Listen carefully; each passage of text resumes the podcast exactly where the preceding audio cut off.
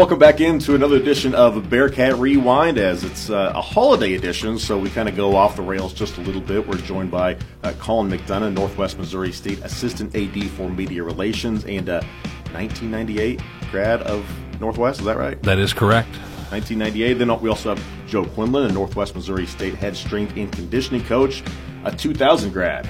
Right, Joe? Correct. So last year, if you listen to the podcast, um, or if you don't, we kind of came through and had just a very bizarre, off the rails. We talked about Seinfeld for probably over an hour. Uh, the most pointless hour of podcasting that's been out there. But we had some fun doing it, so we're coming back around this time and staying a little bit more closer to home, uh, talking Northwest Missouri State football and kind of going through uh, some of the greatest players of all time, or at least from the Mel Tjeerdsma era to now, because um, we're not exactly historians. Colin kind of is, but we don't want to uh, necessarily leave anybody out in the cold. That's prior to Coach T. That's a little bit before our time. So we'll get into it here a little bit. But first, gentlemen, I, I have to ask um, why would you agree to come back again? Seems a little bit crazy after the way last time went. There's no better uh, two people I'd run to spend a day with talking Bearcat sports, Bearcat athletics, or Seinfeld. Either one. Yeah, I feel like it's just unfinished business from last time. Just talking Seinfeld, I feel like there's so many topics. We talked about doing some stuff during the season on a drive down to certain games, and it's always fun to just discuss. It's not quite the backseat boys, but uh, the the studio boys works out too. That's right. Well, yes, we've had those discussions of there are some lively debates as we drive down to ball games, football, basketball, or any um, car rides at Northwest Missouri State Athletics, and so we toyed with the idea of having a podcast that would also include John Coffey, the voice of the Bearcats, and uh, Ryan Melke, who's with Northwest Missouri State in the uh, marketing uh, related since over in athletics. So I think it'd be great. A lot of fun discussions that we could not actually post. So I say we do it. Well, you're gonna have Next to hop week. in the van with us sometime. I will. I will. Pl- Plenty of van rides remain throughout the year. Next week would be a short one. Northwest men's basketball plays at home, uh, so it'll be a pretty short episode of the podcast. Um, so we mentioned we're going to go through and talk about uh, some of the greatest Northwest football players from about 1994 uh, through the present. But I feel like there's also going to be some like biases brought up. So we'll go ahead and go around and, and state where you're from, and also uh, what I guess we mentioned what year you graduated, 98 and 2000. I graduated in 2011, so it's all pretty recent. Um, but Colin, a native of Iowa, correct? Uh, yes, Osceola, Iowa. Clark of Osceola, Clark Community High School, 94 graduate there. Then came down here at the Northwest, uh, worked on the Missourian for the first, oh, three and a half, four years. Uh, and then joined uh, Andy Seeley in the SID office, helped him. That kind of got me on the SID path. Uh, but covering Bearcat football from 94 through 98 for the Missourian, going from that 0 11 to the to the very end, the 15 0 national championship in uh, in Florence was a fantastic run and got me hooked on uh, Bearcat athletics and Bearcat football. And it's it's nice to be back. Came back in 2018, so I've got a small gap there between like 98, 99 through about 2017 of just watching it from afar and not seeing all the players in action up close uh, as much as I have lately. But I, I look forward to this list and uh, working with you two, who who have also seen a few of those years that I'm missing. And we almost had a crossover there too, because you graduate the fa- uh, spring of '94. I went it's kindergarten in the fall of '94, so we were Right that there. close. So close. Joe, what about you? Um, from Ankeny, Iowa. Um, was here from 96 to 2000. Played football. Um, went to West Virginia for a couple years. So we came back in December of '03, and my wife Kelly was a assistant athletic trainer at the time. So I've been back in town. I worked for the city for five years, and then I was a full time strength coach in 2008. So there's a gap there from 2000 to 2003. I know a lot of those guys though, and um, unfortunately, they tell me how great they were, and so their biases might play into this a little bit too, because Dave Tollison, Adam Long type that might have told me stories about how great they were. So All right, and, and I'm from Union Star, Missouri. Graduated in uh, 2007. Uh, got to Northwest. My first fall was when Northwest went down and uh, lost to Valdosta State in that uh, national championship game. But then won it in 09 when I was in school. I graduated in 2011. I was a sideline reporter um, for Northwest and the Bearcat Radio Network the season of 2010, which ended in Duluth, Minnesota. Went to KQ2 for about five years. One short stint with the St. Joseph Mustangs, and then um, back up with the Bearcat Radio Network and KXCV, KLRNW ever since. So, um, plenty of poor opinions and not really knowing what's going on on the field. But I'll, I'm not afraid to kind of throw my voice out there and just say what I'm thinking anyway. Um, So we're going to go through this. Um, the criteria for deciding um, the best Northwest players, just so the listeners know, uh, there really isn't. Um, and basically, uh, Colin and Joe are kind of going to take a, a, Skip Bayless, Stephen A. Smith uh, sort of approach, just yelling over each other about um, what they actually believe is right. Does that sound about right, guys? I will be right more often than Joe is right. We'll see. We'll see.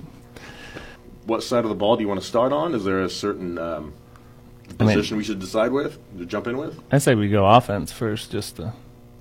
I do. I, the offensive line has always been a big part. Mm. Uh, Steve Coppinger would tell you that uh, up and down the uh, the sideline, uh, up and down the now the board of regents. Yeah. Uh, so offensive line, best way to start it out there.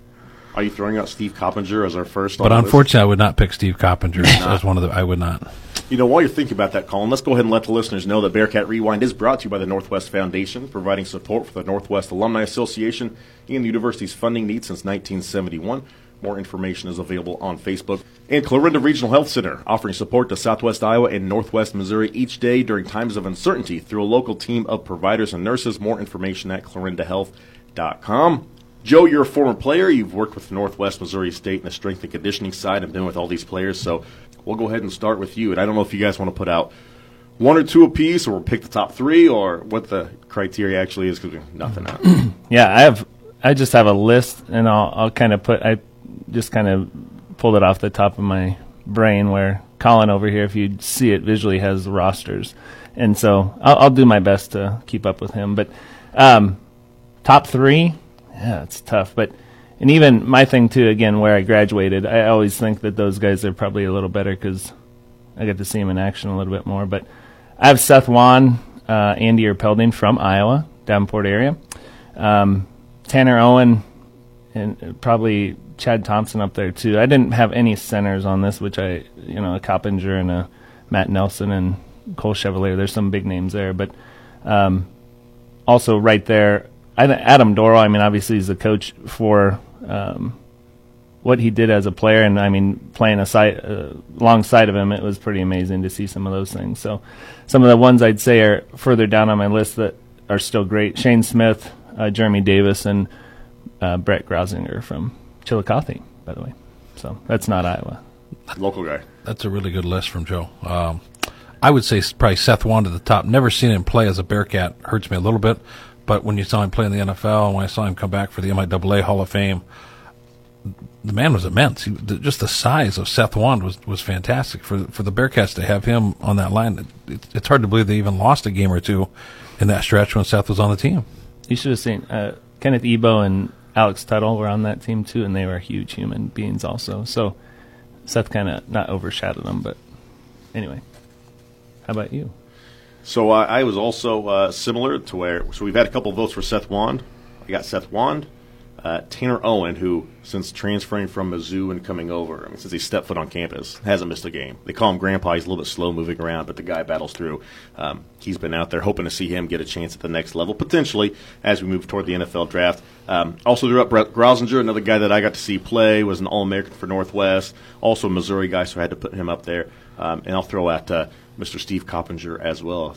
Guy's uh, also pretty local and still serving Northwest Missouri State, but um, was right there on a couple national championship teams.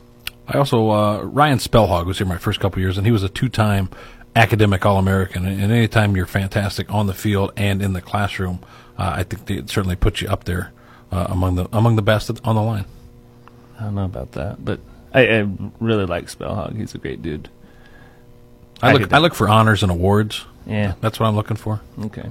So flashy. I thought we were just talking in the field, but just trying to see guys mowing over other dudes. Yeah, yeah. As a strength coach, I could see where you would look for on the field yeah. attributes. Uh, yep. yep. I, I, and also the weight room. Spellhog worked hard in the weight room. I shouldn't. I don't want to take anything away from him, but was he most the most athletic and, and talented offensive lineman? No, but I'm just saying from an academic standpoint, right. th- that's a nice honor to get. It is very nice, very nice. Since we're kind of going that route too, and kind of throwing that. Hey, just wanted to mention the guy's name. Um, not quite the same streak, but Gabe Bouts was what 40 plus starts by the time he got all said and done at the end of this season. The guy also uh, also an entrepreneur in his own time as well with a lawn and landscaping business throughout his college career. Hard worker there. I would have liked to have had both Tanner and Gabe uh, do some more interviews for me. However, they uh, they always said they were out walking their fish Eh. They, so they were unavailable because they were walking the fish. I, You know, they're in such great shape. They got to keep their fish the same. it was amazing. Yeah, got to find a fish like that. Let's move to uh, tight end. What do you think? Colin, we'll go with you this time. Uh, again, a, a player that I didn't see play, but uh, Mike Peterson, being in the M Club Hall of Fame, and uh, I think he had a look in the NFL a little bit. Uh, just was a pretty good athlete, and also hailed from Atlantic, Iowa. So anytime you hail from Iowa, I think I'm going to put you a little higher on these lists. You just going with one? Look through your list. Another guy that was kind of quiet. He didn't have a huge career, but I, I thought it was very impactful. Was Steve Comer. Uh, caught a touchdown pass against Nebraska Omaha in that first playoff game in '96. That was his first ever touchdown catch, and then he also caught a two point conversion in the Carson Newman four overtime, Overtime, game yeah. in the third overtime, which allowed Northwest to keep that game going in the third overtime. So even though he didn't have a huge career, he had a couple of big catches that are that are very important in, in Bearcat history. He's a long career. He's a Newton, Iowa boy too. And then another one, I think Clayton Wilson, even though he wasn't like an All American, but he was signed in the NFL with the with the Seahawks. Uh, so again, it's a player I didn't see play, but again, just accolades uh, signed in the NFL. Probably was a pretty good Bearcat tight end. All right. Joe, what do you think? I have. Jo- um, I agree with all those. My top one was Josh Baker, transfer from Delaware. He's uh, uh, one of the best athletes I've ever seen. So, his first day here, we were doing punt, pass, and kick, and he threw the ball like 57 yards with his dominant hand and 40 some yards with his non-dominant hand. So that's when I knew he had somebody. But he came in, um, worked hard right away. But Mike Peterson's right there. Uh, the other ones I had Comer, um, Josh Gannon. Clayton, uh, Marcus Wright, and Marcus Andrews. Marcus Andrews is probably one of the most um, underappreciated, I'd say. I mean, he's kind of just he did a lot of good things and athletic things when he's here. Uh, did great things in the weight room for me too. So, And another academic All American, Marcus Andrews. So don't forget that. yeah, Smart guys out there for the Bearcats. Uh, so I'm also thinking uh, Josh Baker was one I got to see in 2010, uh, my senior year. That's a guy that was tremendous with some big games for Northwest, the second team All American uh, according to AP uh, back in 2010.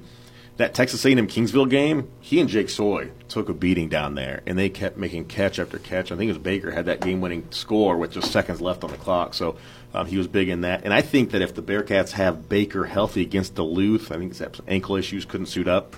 If he plays in that one, the Bearcats beat Duluth, win a national championship. But uh, that's neither here nor there. So Baker up there. Um, got to see Josh Gannon play as well, another local guy from Chillicothe, right? Right down the road. Um, and of course, everybody has to have Mike Peterson on that list if you're thinking Bearcat tight ends. So um, O line, tight ends down. I say we move on to uh, wide receivers next. Um, you're up first. I'll take this one. Well, I mentioned Jake Soy a moment ago. Yeah, yeah. And it pains me because he's a guy from Iowa, and nothing against Iowa, but I'm in the room with a couple of guys that just want to pump up the state of Iowa, even though they come down to Missouri for their place of employment. Jake Soy is to be at the top of the list uh, for me because I kind of got to see him play throughout that uh, that era that I was in school, and just man, anytime you needed a big catch, a big play, he stepped up and made it. Um, man, there was one that I can't remember what game it was. It might have been a homecoming game his junior year, I think, and, and Blake Bolles threw one up um, just before halftime, uh, uh, hail mary, and he somehow pulled that down in the end zone. And yeah, big game after big game, an All American for Northwest. So Jake Soy at the top. Uh, Tony Miles, obviously with those late '90s teams, um, was great for the Bearcats. Jamaica Rector, another Texas guy, and Sean Bain, I think, is one that would be uh, near the top of every receiving category had he not got injured there and, and tore his ACL pretty early in his career. But he was another great one to come through Northwest Missouri State. Yeah.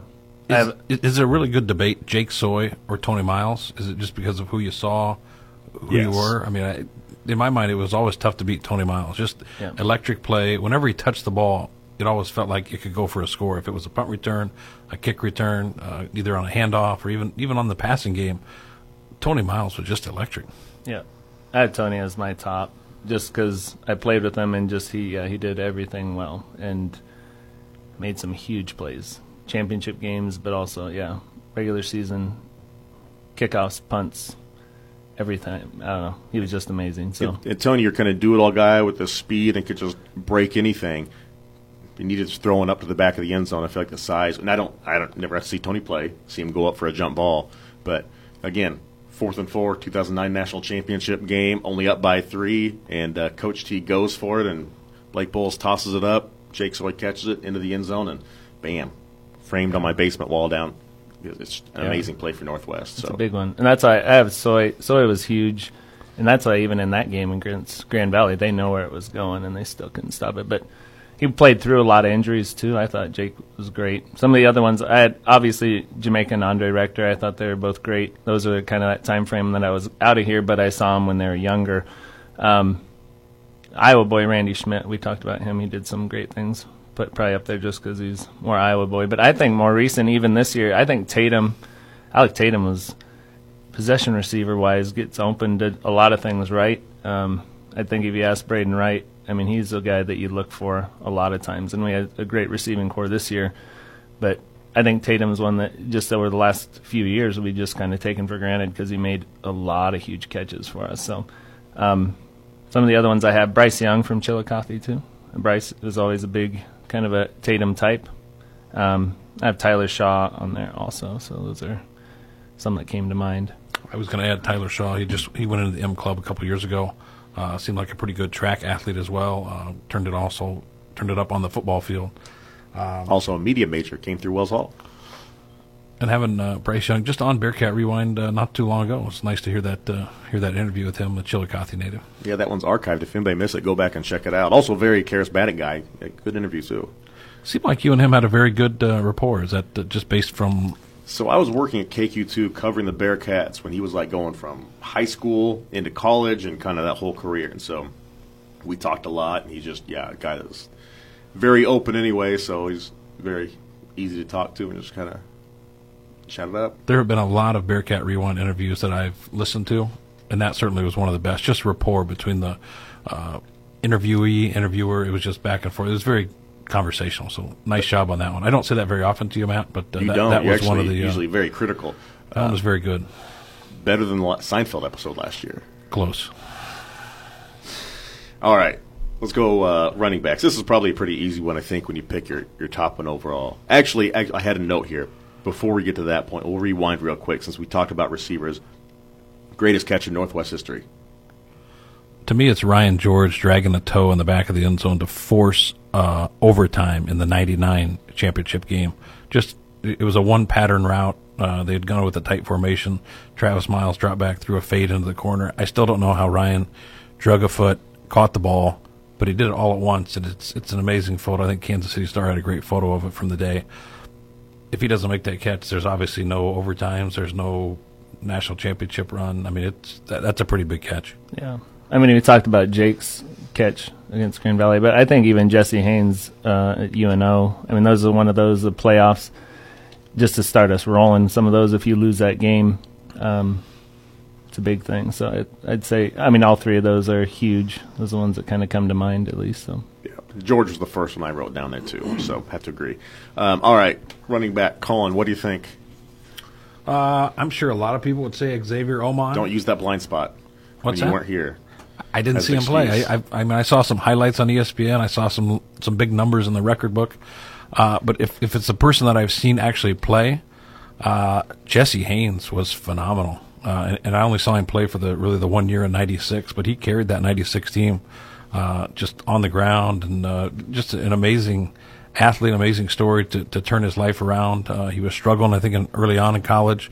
Uh, kind of left for a little bit. Uh, Coach T got him back in, got him squared away. I think Russ Northup played a, a key factor in that one too. But Jesse Haynes was was the best running back that, that I saw at the time.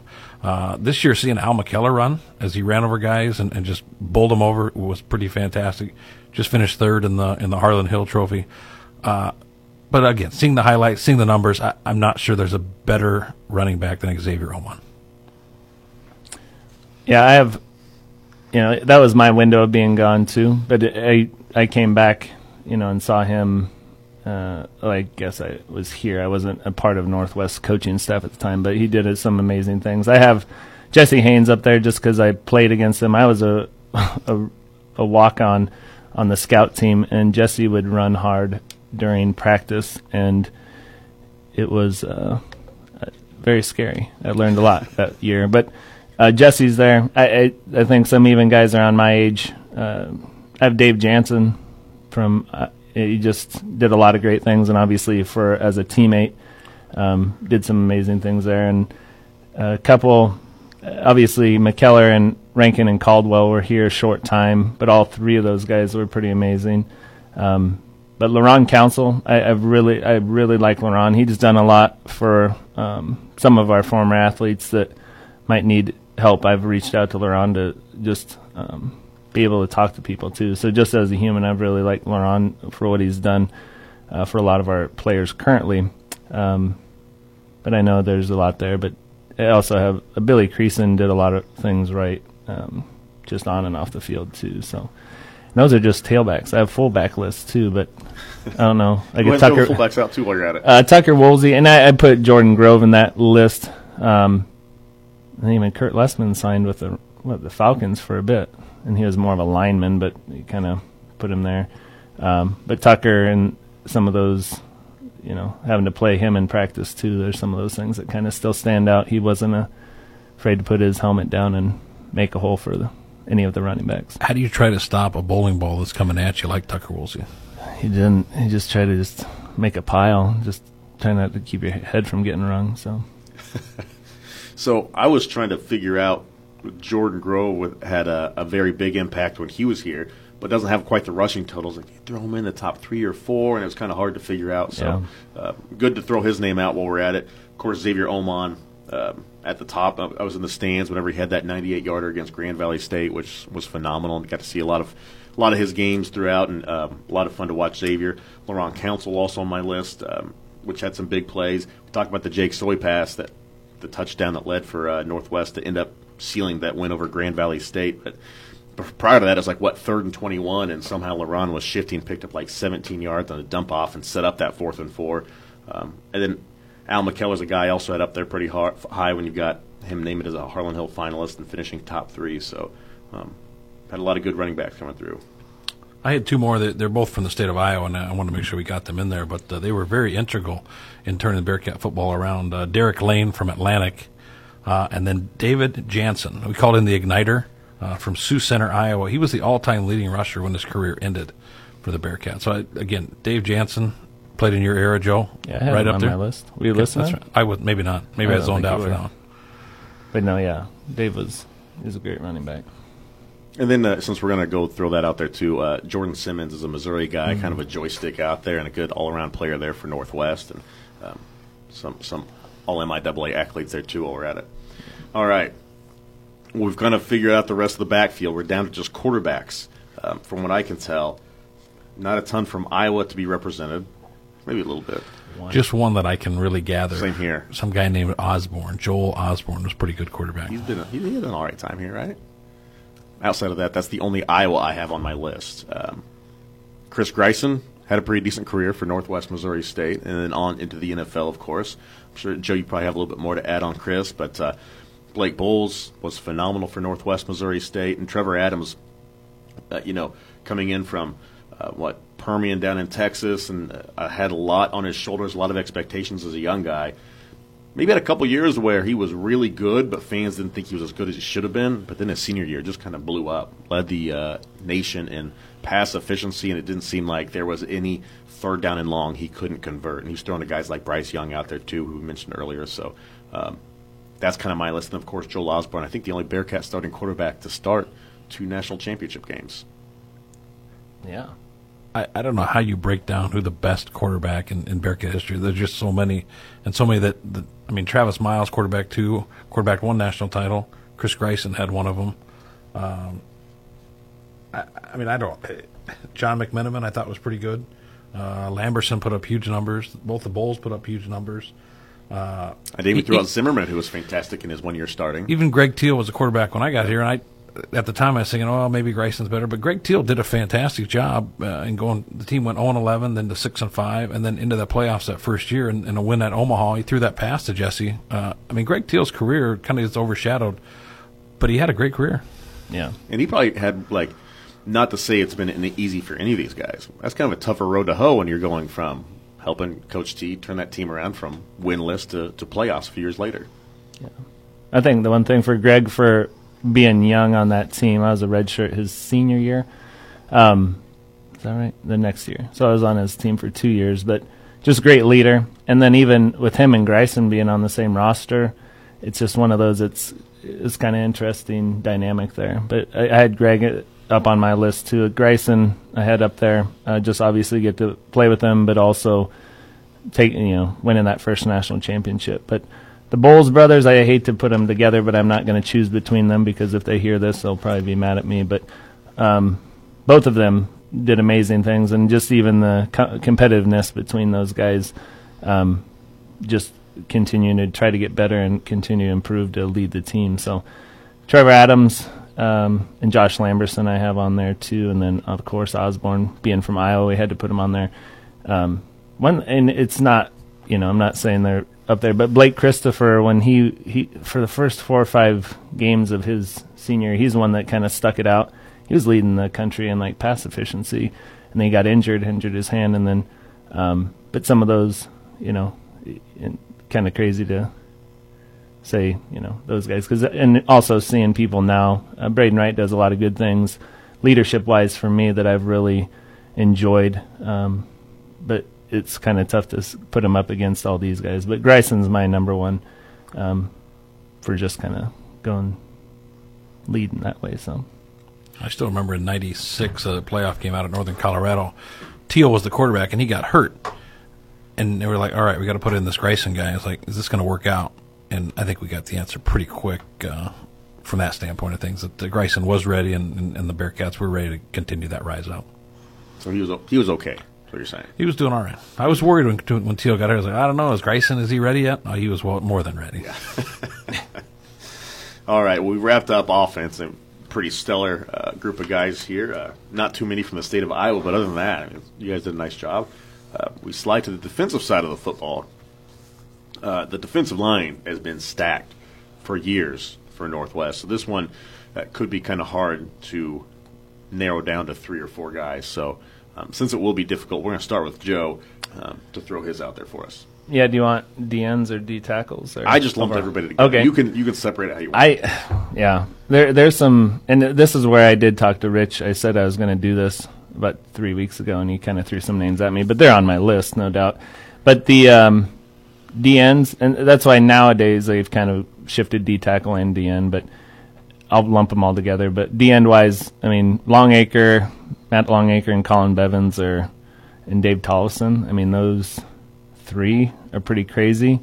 And then right behind them, I have Cass Weidel and Sean Paddock, which is, they're both from Iowa, by the way. Carroll Kuemper is where Cass is from. Uh, Paddock's from Bettendorf. Um, but then you look at, I mean, I don't know if you put Sam Roberts as a D tackle or as a D end.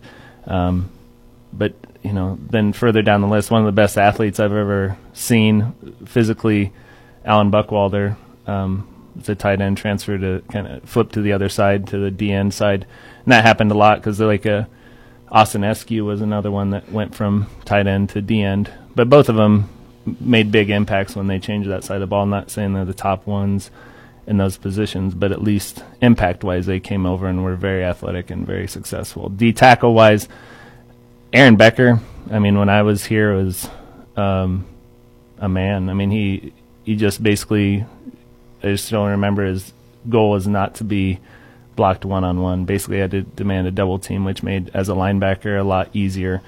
Um, but Brandon Yost, Josh Lawrenson, Brandon Yost, I think is very overlooked um, for how good he was. He was big and strong and was the middle of that D line for a long time. And then even right now, Zach Howard, I know he's kind of flipping out to the D end at times, but he's one that's just been there for so long. I always thought he was a senior this year until senior day. That's how great a coach I am that I pay attention to that. But he's taking advantage and coming back next year. But those guys, uh, all of them are great. But oh, Colin Bevins is an Iowa boy too. I didn't say that. So, um, but some really good dudes there too. But also great Bearcat athletes. There wasn't a name on there that Joe said that I wouldn't have on my list, so I, I'm just going to add some that he did not say. Uh, one was back in a couple of them were back in his day. Uh, Matt Udy was an AP All American on the on the D line, uh, 96 first team All Conference, Cedar Rapids Jefferson guy.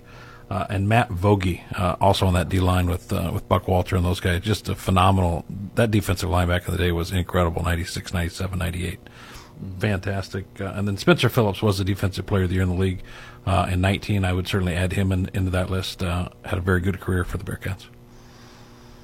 Yeah, you guys kind of yeah ran the table there. That was that was pretty good. Um, took everything I had. Uh, mentioned Sam Roberts. Also on my list is uh, from Missouri and is up for the Cliff Harris Award, which was actually recently announced yesterday. It was announced yesterday. It may have come out Saturday, but we try to move some uh, information and news along so it doesn't all get uh, lumped into one day. So trying to spread it out a little bit. We had some other things going on Saturday too. That was pretty focused on beating Griffins, you know. Um, and yeah, I was actually thinking I should have named Austin Eskew in the tight end since he came in as a tight end, like you mentioned, a Lawson, Missouri guy, and um, shifted to do the de- defensive line, became a all uh, All American first team All MIAA guy too. So, all right, I don't think it gets easier with linebackers either because it feels like Northwest Missouri State is stacked when you kind of go through and look at the depth that we've seen at linebacker over the years. Um, Colin will throw it to you to start off for some linebackers. Again, I didn't see him play. Uh, DJ Nader uh, passed away in the last couple of years. Very, very sad for Bearcat fans to, to, to have that information and have that happen to DJ. But he, one of the best tacklers it looked like in Bearcat history. Uh, a, a player that was back in my day was Dante Combs, uh, a linebacker from Kansas City area, was fantastic. Uh, even though the teams obviously at that time were not as good as they're working their way up. Uh, yeah, even a guy like Greg Bonnet was on those national title teams. Very good linebacker, not not the best, but uh, but an Iowa kid from Prairie City, Monroe. Uh, but Troy Tisdale, I think, is, is up there. He was an academic All American. Uh, had a, had a very good career.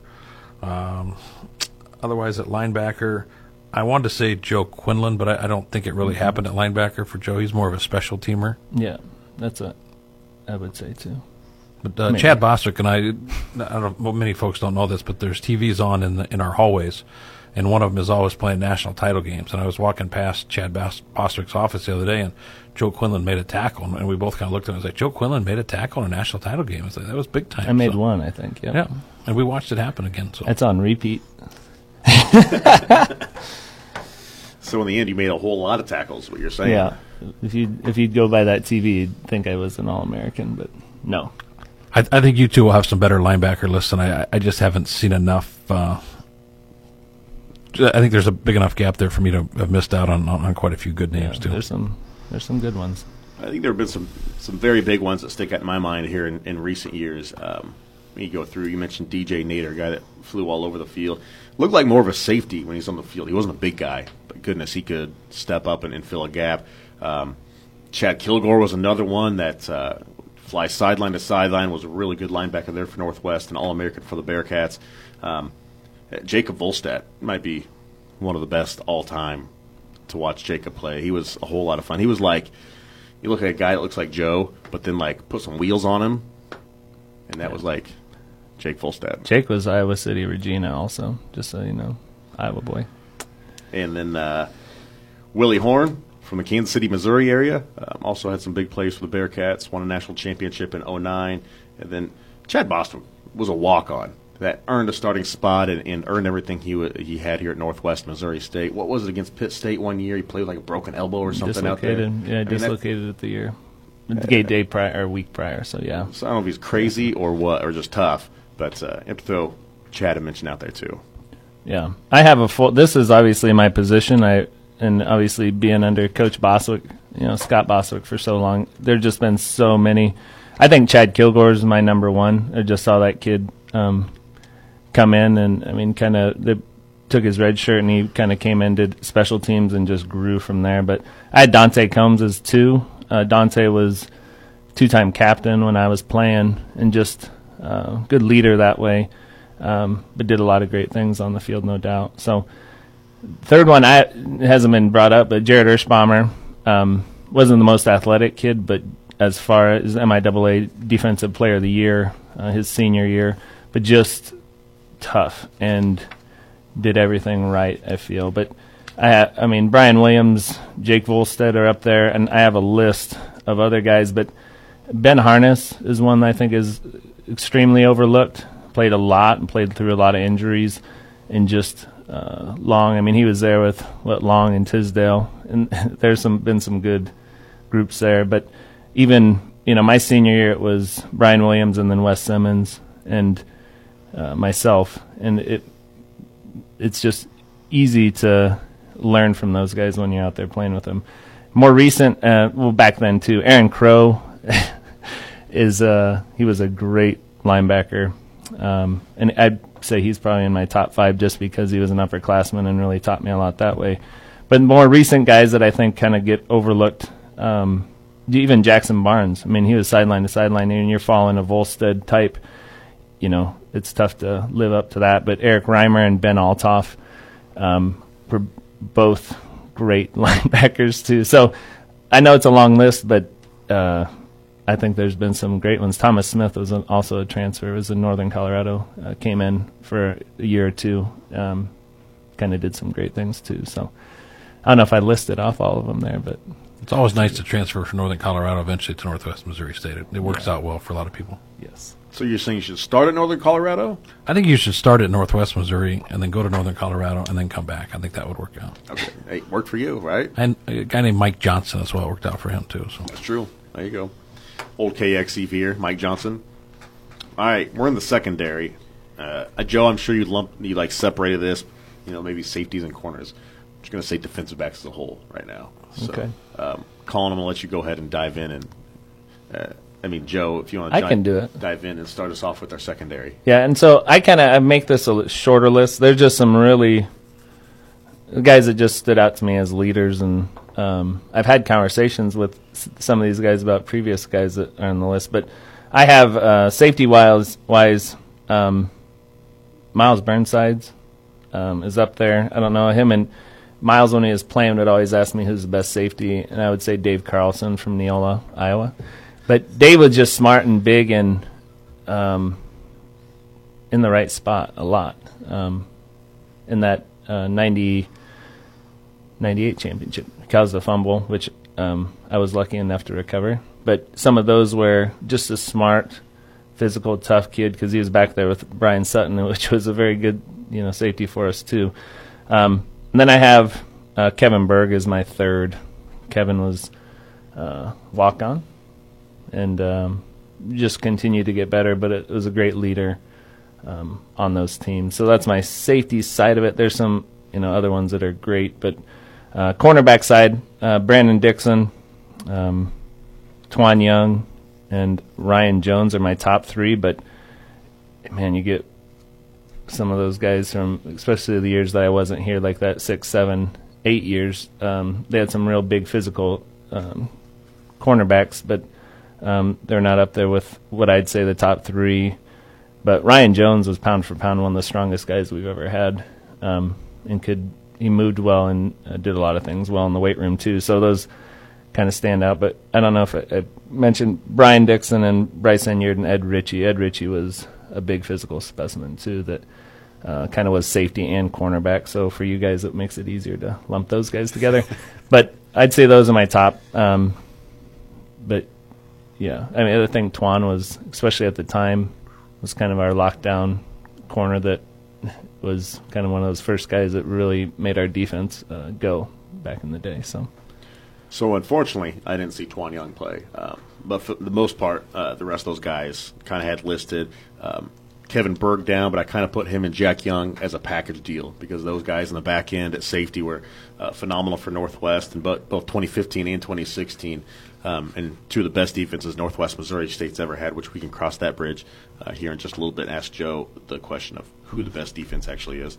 Um, also, I had Ryan Jones listed here. He came through when I was in school as well and got to see Ryan play. Um, Brandon Dixon, but you can also kind of say Brandon and Brian and lump those two together, and, and both um, had some stints there in the NFL. Miles Burnside's, you know, Maryville, Missouri guy, hometown, came up, an All American. Um, I believe won the Ken B. Jones Award, which went to a guy that was a phenomenal athlete, but also uh, great in the classroom as well. So check marks the box, uh, box there for you, Colin. Uh, and so those are the big guys I had for Northwest Missouri State in the secondary.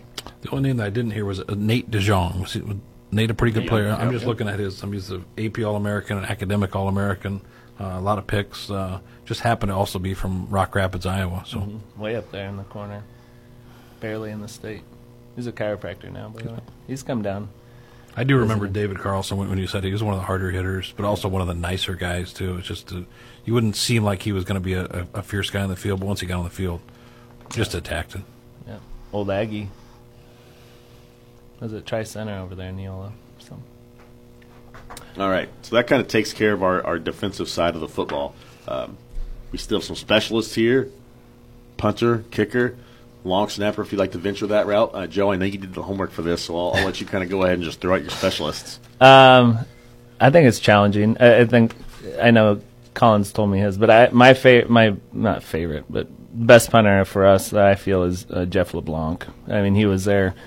Um, we had a safety against Pitt State one of those years, and he they had a free kick, and he kicked the ball like it was like 70 yards or something in the air. It was ridiculous, but uh, but just was a good um, directional punter, and he. Um, I saw his name on the wall. I think he, he donated for uh, the locker room too. Kind of brings up, but he was great. He'd always he cooked us gumbo one night. It was very good.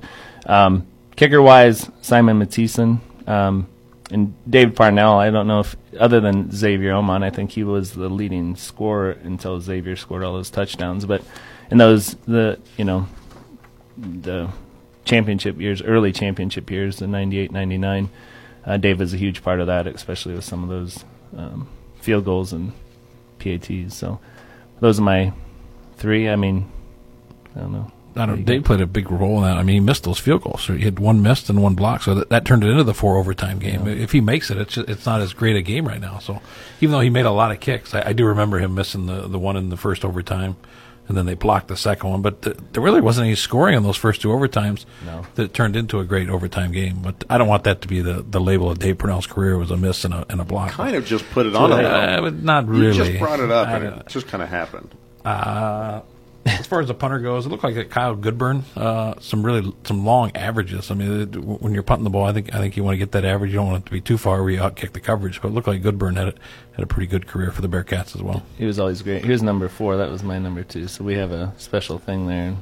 But you know, Kyle was great. Any others you want to throw out? Uh, I just had uh, a, a punter. He, you mentioned him, Shane Gladwin. He was a Cedar Rapids Kennedy guy, uh, and then uh, a long snapper, Michael Sorfenden, was a Harlan guy, uh, recent graduate. Uh, when I first got here, Michael did a nice job for us in that in that role. He, the long snappers never get a whole lot of love, and I thought Michael did a nice job and uh, stayed in touch a little bit too. So It's good. It's one of those you really don't hear about until like the snap goes over the guy's head, and then it's like, oh, man, that long snapper. And there, there was one kicker. Uh, he was a little bit, uh, I think it was around 2000. Uh, Andy Timmerman. He was from Corning, Iowa. Background a little bit with Andy. Uh, I actually played tennis against him in high school. Uh, my brother and I would play against his brother uh, on the Clark uh, Corning matchups, and Clark usually got the better of those. So it was nice to uh, remind Andy of that once in a while in college too. All right, all right. One of the other kickers, uh, Luis Ber- Berlanga. Do you remember that name? I do remember. I don't that know name. where that came. Like uh, uh, it's- 2002, I think was about the only year he kicked. One. Yeah, he's a good kicker too. We had some. We've always had some good kickers. So I have uh, Michael Stadler as the punter from Harrisonville, Missouri. Um, got to see him come through when I was here, and he, he's he's uh, you know top ten in Northwest Missouri State uh, all time. I think it was in the he's got some single season and some uh, maybe career punting records here at Northwest. Um, Todd Adolph, as far as place kickers go, he had some big kicks for the Bearcats, including what in 2010 beating UCM in Warrensburg, a walk-off kick there for Northwest. Uh, Tommy Frevert, um, a little bit earlier than that, had a big leg for the Bearcats, did very well in arena football. I believe was also uh, an Oakland Raiders fan, and then Simon Mathisen, um, who Joe mentioned was um, phenomenal. Just, I think the only time I ever saw Simon miss a kick, which would just have been an extra point. And I know he missed a couple throughout his career, but an extra point after that crazy game, Pittsburgh State, sixty-nine to ten win at the end of the first half. Kevin Berg gets the interception, all the the laterals and everything, the Bearcats take it back. They get the flag for going onto the field, and then I think the excitement got to Simon a little bit. Missed that extra point, but did miss another the rest of the season. So uh, a pretty good uh, kicker there for the Bearcats. Um, all right, so we've gone top to bottom. We've gone position by position. Um, Joe, we talked about it, kind of joked earlier about the best defense of all time, 15 16, but can you kind of pinpoint and uh, make some people mad and say who the best is? Oh boy, do you want to touch on that? That's I. I think that one's a little before my time here, so I don't, I don't know if I'm allowed to, to make that selection this time. It felt like regardless of who they were playing, though. Oh, yeah. I mean, offense was clicking, defense was shut. I mean, they could have played Alabama in the championship game. Been like, yeah, I think the Bearcats can take this one. I Yeah. mean, that team, those both of those teams were machines. Yeah, I mean, you look at some of the linemen and linebackers on those teams; it's just like unbelievable. And I, I think this is the one thing, like with Kevin Berg, you always talk about, you know, he got a lot of accolades and stuff, but he'd be the first to tell you when you have a D line like that and the linebackers like that, you don't have to cover very long. so it made things a lot easier. Um, yeah, I'm our 2000 defense, you know, and even the 99. I think our 99 defense, we had some really good dudes on there that all around for Scott Bostwick era. But even the teams that, like we talked about with, be 07, 08, those type of years where we had a couple NFL linemen on those uh, linemen. Then we had like Harness and Tisdale and Adam Long, and some heck of good athletes in the secondary even though we didn't win, I mean, it, I feel like if with certain injuries those years, some of the best top to bottom. I don't want to tell that to Tollefson or Long because I know I'll get a text message about that. But from top to bottom, there's some, you know, amazing, amazing teams there too. So, but I think the 16, I mean, just a lot of great athletes out there, and um, yeah, the margins, and but just by kind of the age of those guys too. They kind of matured together and just played so well together. So I don't. I mean, if you just look at numbers, like a 15, 16, just the the limited amount of yards given up, the limited amount of points. Uh, th those teams in the late '90s gave up some points, gave up some yards. It wasn't as dominant. Uh, I mean, we were still winning games and until 15 and 0, but a 15 and 0 in 2015, 16 seemed even a little different than 15 and 0 in, in '98 too. So just from a defensive standpoint, I, I think those later teams were were probably a little better. All right. Uh, best athlete to come through Northwest Missouri State. I know you kind of jotted down a few names, Joe. yeah, um, some of the ones we haven't talked about. I mean, we talked about your um, Josh Baker, Alan Buckwalders. Some that I didn't have: Marcus Martin, John Hinchy, and even now Trayvon Alexander is a heck of an athlete. Um, but there's some guys that were just phenomenal. Ryan Jones we talked about earlier too, but just as far as pure athleticism, there's some guys there that were pretty awesome. Colin Bevins is in that list too, because I mean he was a I think a hundred meter. I don't know if he's hundred meter state champ um, his senior year, but he was up there. Um, at least he was in the finals that year. So uh, those guys, I, I weight room wise and on the field wise, just some guys that could were very special physically. Um, and I know I'm probably missing a lot, but those ones I jotted down earlier. So And Tyler Shaw is one that you said earlier too, but Mm-hmm. you know, I just call him mentioned track and field guy and M Club Hall of Famer, and um, probably as fast with pads on as he was out running track. I mean, he was he was lightning quick. I don't know if I could specifically say who, who, who belongs on the list, but I could tell you who who does not belong on that list, and it's Steve Coppinger. yeah, yeah. I'd say there's. I don't want to say the worst athletes, but I have a list there. But I'm not going to say any of those people too. but no, Save that when the mic is off. yeah. All right, and so you've got to see them also coming up, um, going from you know chubby freshmen coming into um, pretty impressive specimens as as seniors. Best story, best guy to come through that uh, kind of has overcome quite a bit. And I would say overcome, but I feel just have come a long way. Sam Roberts is one that he was a, he was a very good, fast, explosive kid when he was younger. But we look, we take pictures now of when they come in, and from where he was, he asked me to pull it up and show him earlier. But him from where he was to where he is now uh, is pretty impressive. I think Cass Weidel is one that um, you know add to added to his frame, kind of got over that hump that kind of finally add weight and did some amazing things. But that's one I didn't really do much research on. But Cass was the one that always, weight room wise, those are the guys we recruit. We kind of recruit those longer guys now and try to hopefully fill them out um, and get them bigger by the time they're seniors. Just because, you know, sometimes, you know, if you get a big kid, they don't move specifically very well. Now we're trying to get a frame and try to add to it. So.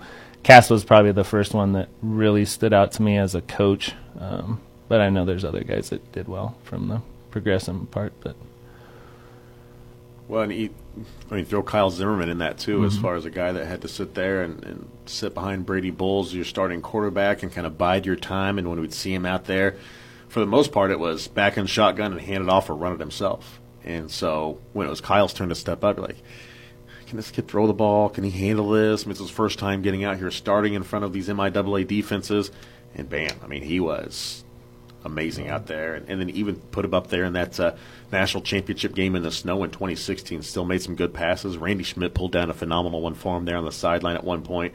Uh, but Kyle is one that I don't think it's easy necessarily to step in and be a starting college quarterback, and he, he but he knew Coach Dorrel's offense, and he kind of just took off and ran with it, and led the Bearcats to a 15 0 title there in 16. Yeah. Colin, any names you want to throw out or on it? I will pass on this one. All right. Well, do you guys have anything else you want to touch on before we? We talk about best go? stories. There's a couple guys I think, and just um, obviously Abe Quad. I mean, he um, coming off of a fire and all the burns and stuff. There's a couple big ones there, but coming back and playing, I think that was one of the best story of kind of what happened to certain kids. Um, Josh Lamberson was one when he dislocated his hip, came back and played.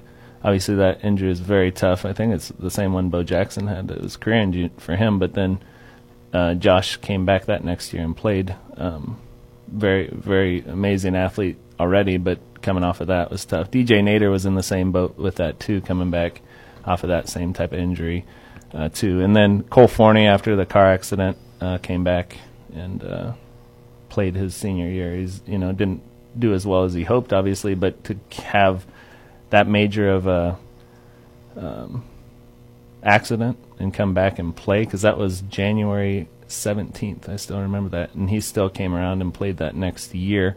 Um, that's my daughter's birthday, so we're that's how I remember that. But Cole coming off of that and uh, fighting through a lot of the issues and playing um, was pretty amazing to see. I just just Braden Wright this past year, knowing that he played that first game, uh, then we lost him uh, out for a while. I didn't know when he'd be back, if he'd be back. Uh, Mike Hohensee gets hurt. Braden slips right back in. Those playoff games was phenomenal. Uh, did a great job. Put up some big numbers uh, throughout the playoffs. Finished the year strong. When you thought, would we ever see him on the on the field again? And Braden did a nice job of coming back, and, and, and still played really well. In a situation potentially life threatening and then yeah, battles back, and you know that first round playoff game against Central Washington didn't get any snaps against Emporia the week before. Steps right in there, doesn't miss a beat against Central Wash, wins that game, beats Harding, and, and, and keeps the season going there. So yeah, Braden, another very good story too. Um, I think another great comeback story was thinking about the uh, celebrity basketball game during the um, basketball bash this year. Joe Quinlan, heck of an athlete here at Northwest Missouri State, absolutely shut down. I mean, the guy defending you is all over you. I don't remember that, but I, I don't know. Is that a comeback? Is that a story, or it's just a I think anecdote? I don't know how to say that. I think but it's the, a comeback story. Okay. More of an asterisk. We'll see. I think the comeback will be next year if I respond because there's a lot of people, athletes wise, like, man, why didn't you take it to that guy all the time? I was like, ah, oh, I got to get other people shots. But hey, anytime we'll you want, we'll go one on one. We'll see how it goes. we'll see how it goes. we'll get some John Coffey and Colin McDonough tennis, then we'll go one on one basketball. Lay it all out there. The Bearcat Olympics. all right, guys. Anything else? That was fantastic. And the one thing we did agree on was that didn't brought up was the biggest hit of all time. Was Trent Covington on a crackback on a I think it was Jordan Simmons punt return. Yeah. I don't think it'd be illegal. We talked about that. I don't think that's a legal hit nowadays. But leading into it, yeah, if you had that hit now, yeah. Uh, they're going to throw a flag and they're going to wipe out any return. It's just going to be back from that spot. But yeah. at, at, the time, oh, it got everybody going. So, yeah, 09 championship. We yeah. ended up going back after that game and went to a local establishment in Florence, and TVs are on and watching the Sports Center top ten, and and we're like, ah, oh, we saw that live. Yeah, yeah, that's pretty cool. People in Florence didn't care. No, Joe, you've seen championships in Florence, in Kansas City is there any spot that you enjoy the best uh, that, that, you've been a part of? I think Florence is always special. That's why when like Sweet Home Alabama, we put it on in the weight room. Like I'll ask young guys, you know, the importance of this to Northwest. And like no, and so I teach them a little bit of history that way. But just being that that was our first championship, Um, I really enjoyed when we were in Sporting KC, winning some of those.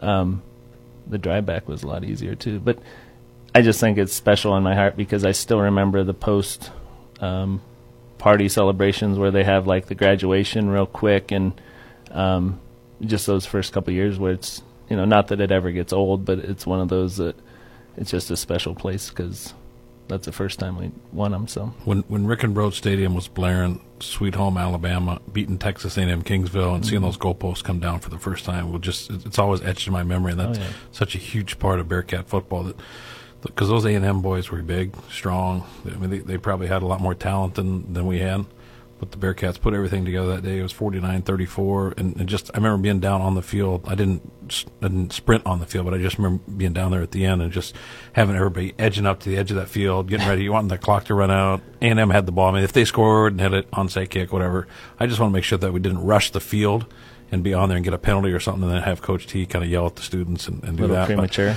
But, but that that it's almost indescribable that that feeling. Even though I wasn't on the team, I was covering the team just to see where it had come from at that point. It was just you're seeing the goalposts come down. This team was on the verge, and obviously then the next week won it. But it was truly amazing that the turnaround of Bearcat football in Rickenbrode Stadium and now Bearcat Stadium. It's it, it, it is really a it's it's a sight to see knowing if you were here in the early 90s mid 90s and seeing what this program is and what the stadium is and what bearcat football has has become um, I mean, without Coach T, I, I, don't know if any of this is even possible. So it, it's just it, it, it, means a lot to me. It means a lot to Bearcat fans. It means a lot to the to the area to, to Maryville, just to see what has happened to Bearcat football and, and, and where it's come. It, it's it's remarkable.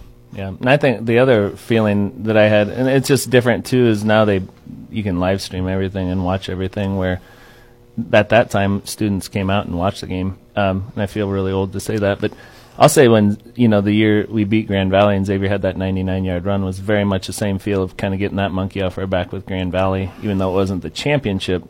It was kind of just a special moment because it's just like finally. And then, yeah, I was up in the, you know, even though I was a part of that staff. Is that right? No, I was coach. I was still up in the stands though. I think my back was like a sheet of ice that day, but it's oh. just a different feel and just the atmosphere.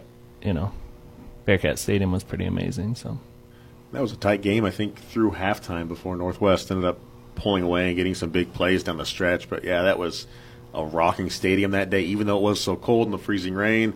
And I know quite a few friends didn't come out to the game like, oh, you're, you're missing out. But then we lined up as the clock is ticking down, like, all right, time to hit on the goalposts. And mm-hmm. I look over my shoulder, like, what are you guys doing here? We're here to 10 on the goalposts. Like, you should have earned it like the rest of us.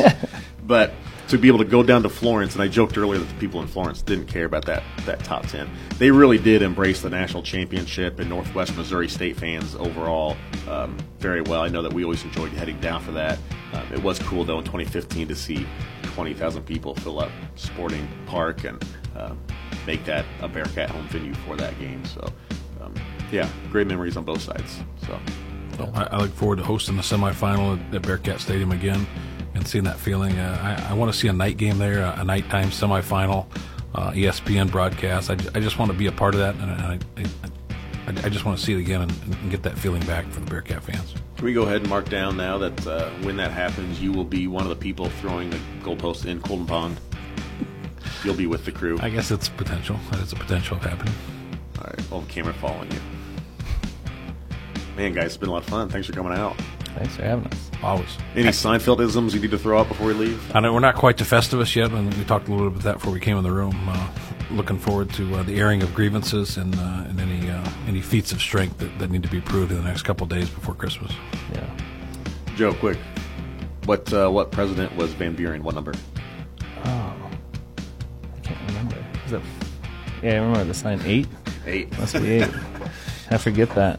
That's why I didn't do my Seinfeld research prior to this, but I know well, now. Watch for the Van Buren boys. Just remember that signal. Yep. All right, guys. Thanks a lot for the time. Merry Christmas and have happy holidays. Merry Christmas to you. Thank you, Joe. Thank you, man.